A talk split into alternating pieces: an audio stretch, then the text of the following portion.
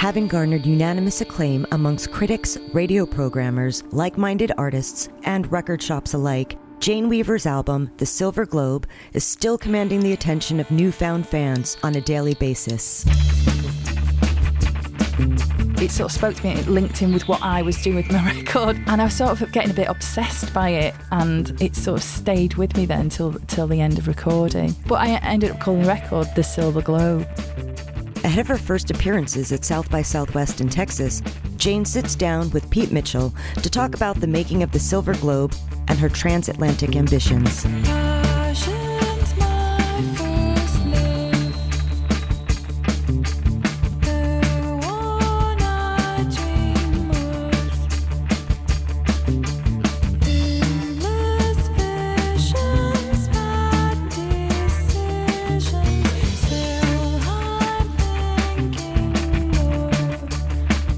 Have in front of me a vinyl copy of the Silver Globe on Bird Records, a Finders Keepers production. And the lady who put this magnificent record out is with me, Jane Weaver. Hello. Hi, Pete. It says on the back here, written and produced by Jane Weaver. Can I ask you about some of the the instruments you played on the, on the record? Yes, go on. Vocals, keyboards, Yeah. synths, RMI keyboard. Rocky Mountain Instruments. Oh, keyboard. Casio MT46, yes, Moog, yes, Roland, yes, Korg, yes. Farfisa, guitars. We can go on. What's a marxophone? it's kind of a thing that you press and it it's like a hammer and it creates a vibration. I think from what I can recall it was in a studio in a long time ago. And the vibraphone. That's a lot. It's a heady mix. It is. and in an odd sort of way, it brings us around to the very beginning because you were demoing in your own studio in 2010 with a, a couple of uh, Casio keyboards with an idea that you'd written some years previous, which would uh, later become Don't Take My Soul on the Record.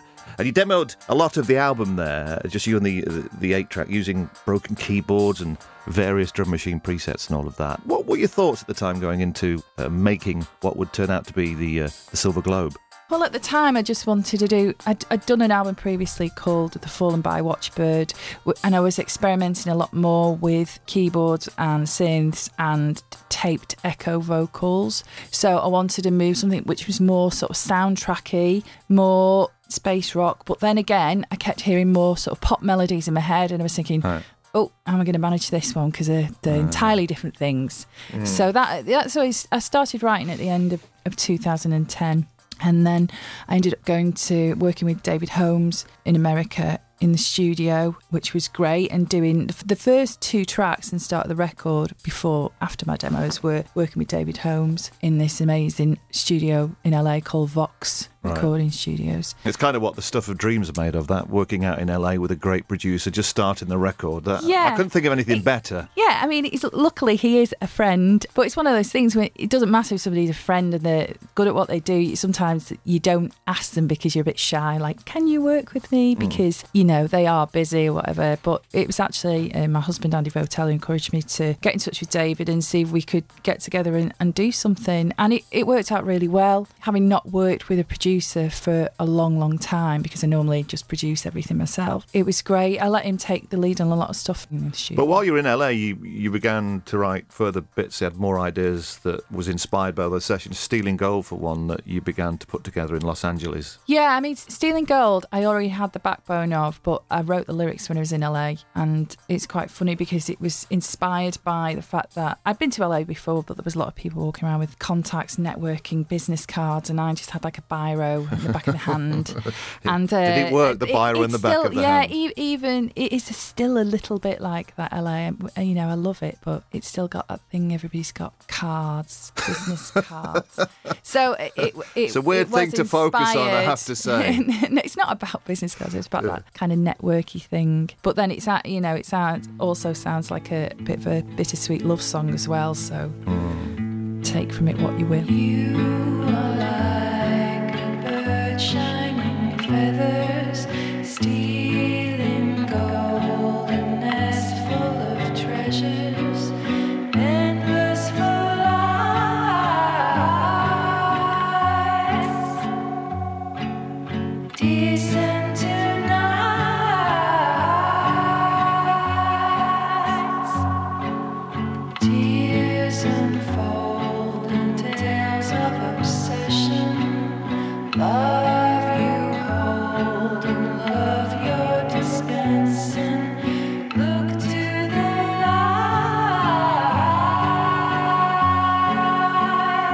listen back to those songs recorded with David out in LA, Stealing Gold and Arrows, do they sound different? Because A, it's the, the first proper recordings for the record, and uh, I suppose if you listen back now, do they do they stand out? Are they different? Well, they, they kind of do, only because it reminds me of that particular time. Yeah. But they do fit in with the rest of the record. But then I, I will say, after recording in Vox, when I came back to the UK, the, the other main studio that I used was similar in a way. It was a studio called Eve Studios, or is a studio called Eve Studios in, in Stockport. And that is, again, owned by a person who's a collector and knows all about weird and wonderful instruments and collects stuff and weird bits and bobs. Right. You know, unusual pieces of kit that not everybody has. You know, we used a lot of tape and tape looping ideas, lots of space echo, a Binson, which is like a very distinctive oh, Well, echo sound. Showing off now, I have no idea what you're talking about. Yes, some people will. Yeah, yeah, I'm sure they will. I'm sure they will. You started in 2010, then in LA in 2011 with David Holmes, and it began to take shape because it became very complex and very layered. That wasn't there at the very beginning, or was the idea in your head that this is going to be quite layered and textured and, and all of that, and big and, you know, sort Yeah. of cinematic? Well, when I started, I knew some of the songs were recorded like on Casio keyboards, and I knew that I would have to obviously Have bigger. and stuff. They'll be Yeah. bigger, but then for some songs, I was hearing like Argent, for instance, or Mission Desire. When I was demoing those, they were pretty basic, but I knew that the sound I was hearing in my head was a lot more comprehensive. And at the start, that's what I said to Andy, my husband. I said, "Oh gosh, I think it's it's going to take a while for me to do this because." Financially, going in and out the studio, Mm. you, it was something I couldn't do, just do at home, really. So I knew that I was going to have to shell out and go in the studio, which I love. You know, I am a, I am a studio nerd, and and I really do love going in the studio.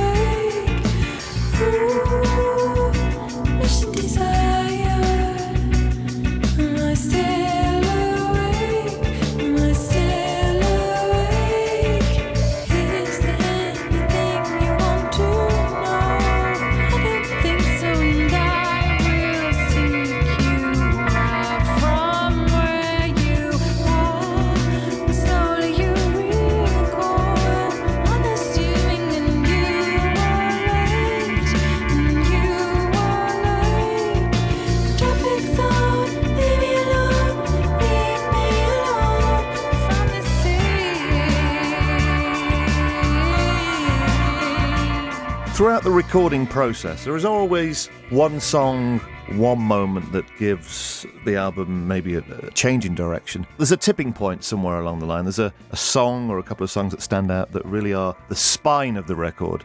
I think after I came back, then we started doing Argent, started doing some drum and bass recording, not drum and bass, but you mm, know, Yeah, I get you. I get you. like a drum kit Yeah, and some yeah. bass in, in a studio called 80 Hertz in Manchester.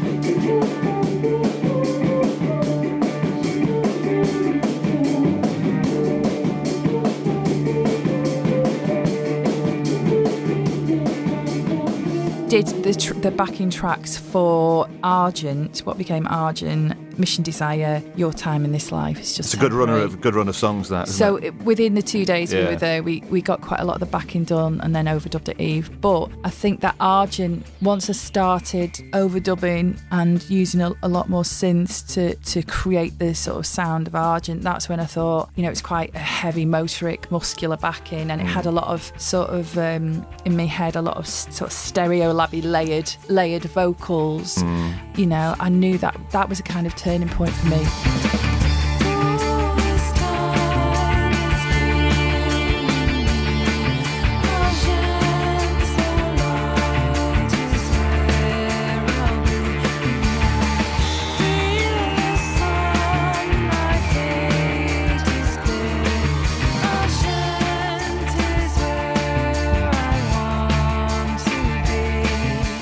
Song The Electric Mountain is, I guess, very important to you for a, a number of reasons. The inspiration from uh, growing up in the, the Wirral and the holidays in, in North Wales, and childhood heroes, the originators of space rock. What was the starting point for this track?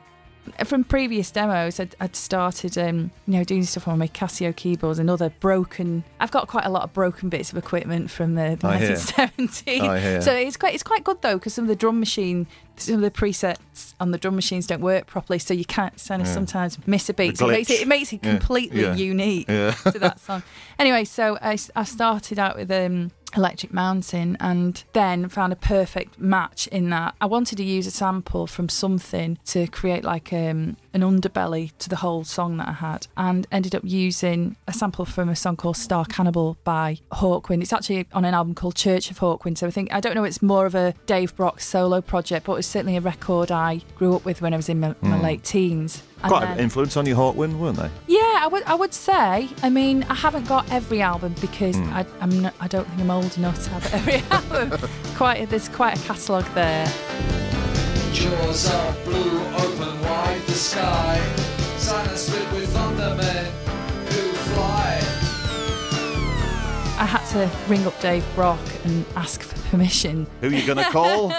Hawkwind. Because I knew that I, I didn't want to recreate. It. It's one of the things I could have recreated something similar, but I thought, nah, let's just mm. you know use a sample and ask permission, not try and recreate mm. and rip it off. Let's be honest about this. yeah, yeah, yeah. And and he said, yeah, I was really nervous talking to him because I was you know, mm. a bit of a fan. His legacy. a f- perfect fit because it's space rock. It's a combination of Yeah, the two things, isn't and- it? They were and the always there. I mean, they are the inventors of space rock, aren't they? Yeah. Also, the, the subject matter was pulled from the fact that every time I went to Wales in the car in North Wales, which is a place I've gone to for donkey's years, I always used to see the sound, the, the Electric Mountain. And I used to mm. think, what is the Electric Mountain? And it's like, you know, a tourist sign. Mm. And apparently it's a power station just before, I think, Bethesda in North Wales. Think I've I was kind of fictionalising mm, this kind of electric mountain, which, you know, people would go to and get energy from and stuff.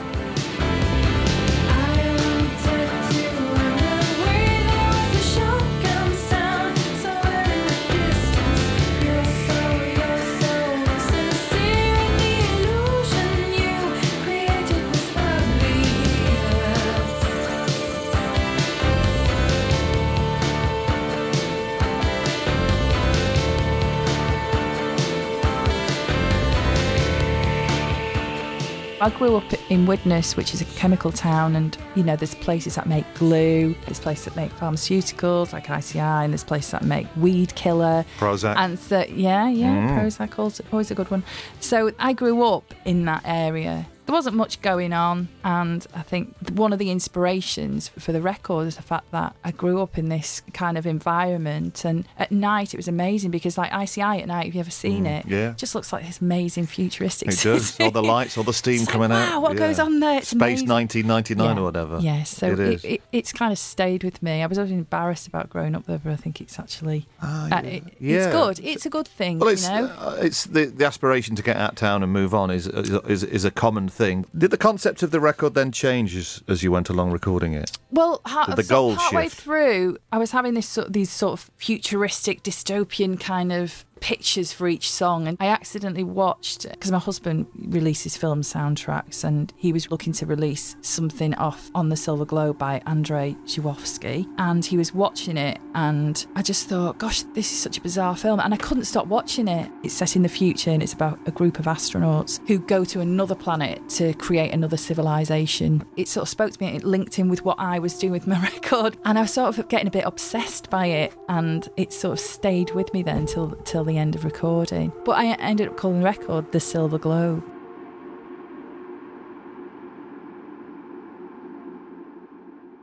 Of course, this process took quite a long time, and there's a number of people, I suppose, important people that have been involved with the project. Let's talk about Don't Take My Soul and badly drawn boy Damon Gough, who plays the guitar synth. Is that right?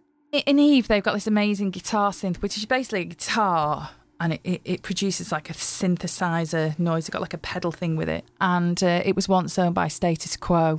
so I was like, I am going to use that on, on everything everything that I can because it's good good energy.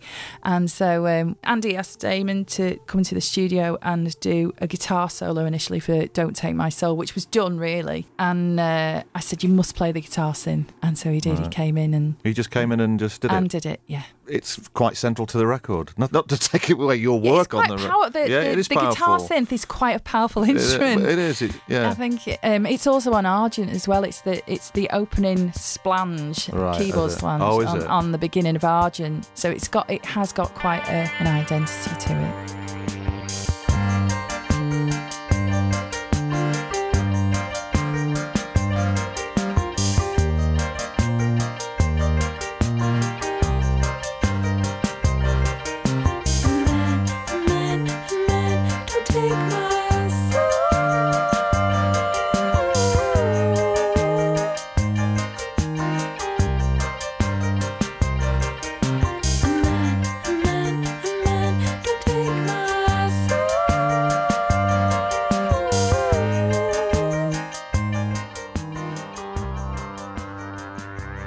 Also on the record, uh, electro pioneer Suzanne Ciani, who was is an exceptional musician. Yeah, she's she's provided me with some Buchla waves, which is very kind of her.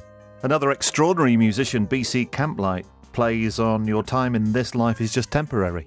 Yes, Oh, BC yeah. Camplight was also in Eve at the time that I was I was finishing Your Time in This Life is Just Temporary. I remember the records of BC Camplight. Yeah, He's, from- he's a very talented dude, and, and I was just, I kept saying to him, Can you just come in and play piano in this? And he was like, I'm just busy. And I was asking the Oh. end, I was Can you just get him to come in? And eventually he did. And it Coaxed him. literally, he's so, he's so, he's so great. He just did it in like about 10 minutes. He just went, and it, he has such, such a style. And, and really, you know, he did make that record really.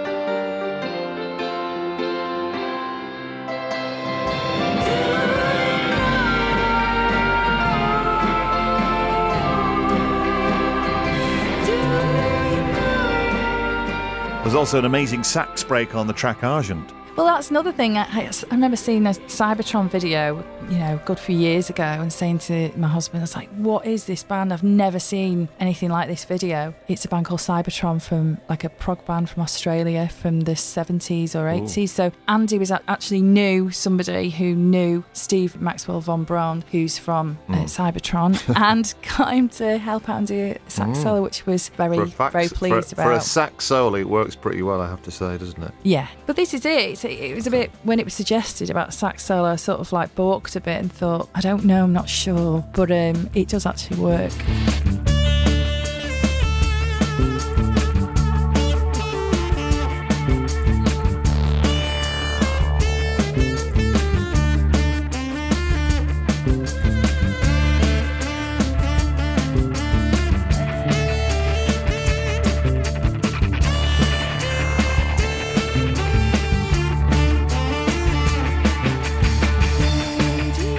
Worked for some um, great musicians. When when I was in LA working with David, I was working with Woody Jackson, who played on some of the records, and he's an amazing soundtrack writer and musician. And then back back at home, I was working primarily for of the guitar stuff with Pete Phillipson, also went on to do some mixing as well. And working with Brian Edwards and Dave Monk, who did the bass and the drums. And yeah, but most of the overdubs I did in in Eve Studios with just me and Henry, the engineer, which was it was nice, really. You know, it, we we just used to work quite quickly.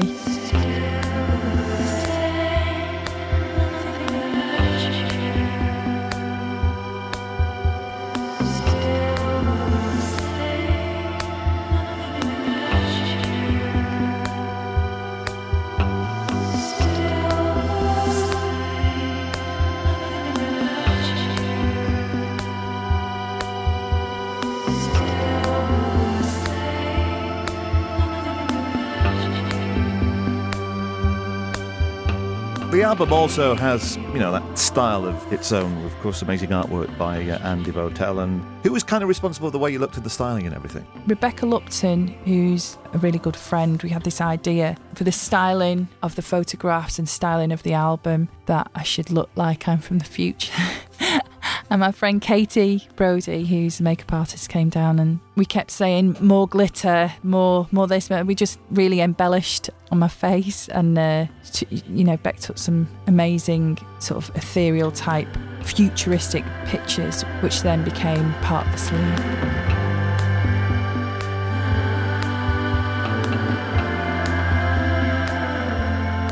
So this mammoth recording project is over. The record's out, critically received well, a radio play, and then it comes to the live shows. And I know for a fact that the highlight of some of your live uh, shows was uh, the appearance at Glastonbury, Jane. Yes, obviously I've been to Glastonbury but never played there, and so I got to do two gigs and radio sessions and interviews. So that was just fantastic. You know, How did the shows go? Were you nervous about them, or you just going, "I'm going to enjoy this. I'm going to enjoy the moment." I did. I did say to myself, just enjoy the moment because the first gig we did was the West Holt stage, and they were lovely. They were all really championing me, and, and you know invited me early on to do it. So I was just didn't want to let anybody down. Right. you know that thing. I don't want it to be rubbish. And I knew, I knew the band are great, and I knew. I knew you wear your spacesuit for that gig? Yes, I did. I have I had my friend, my lovely friend Emma, a shiny? um, make me catsuit. a jumpsuit, electric mountain Wow. jumpsuit. you were glittering. Oh, you silver. You were silver, obviously, but you know, Yeah, silver so- glitters, doesn't it? So that was uh, a definite highlight. And then we got to do, you know, a lot of festivals last year and our own tour. And this year, you More or less a doing- sellout tour, wasn't it? By the way. Yeah, a lot More of the gigs less. are sold out. Yeah. And just got Very to meet gratifying. a lot of lovely people. Here we go.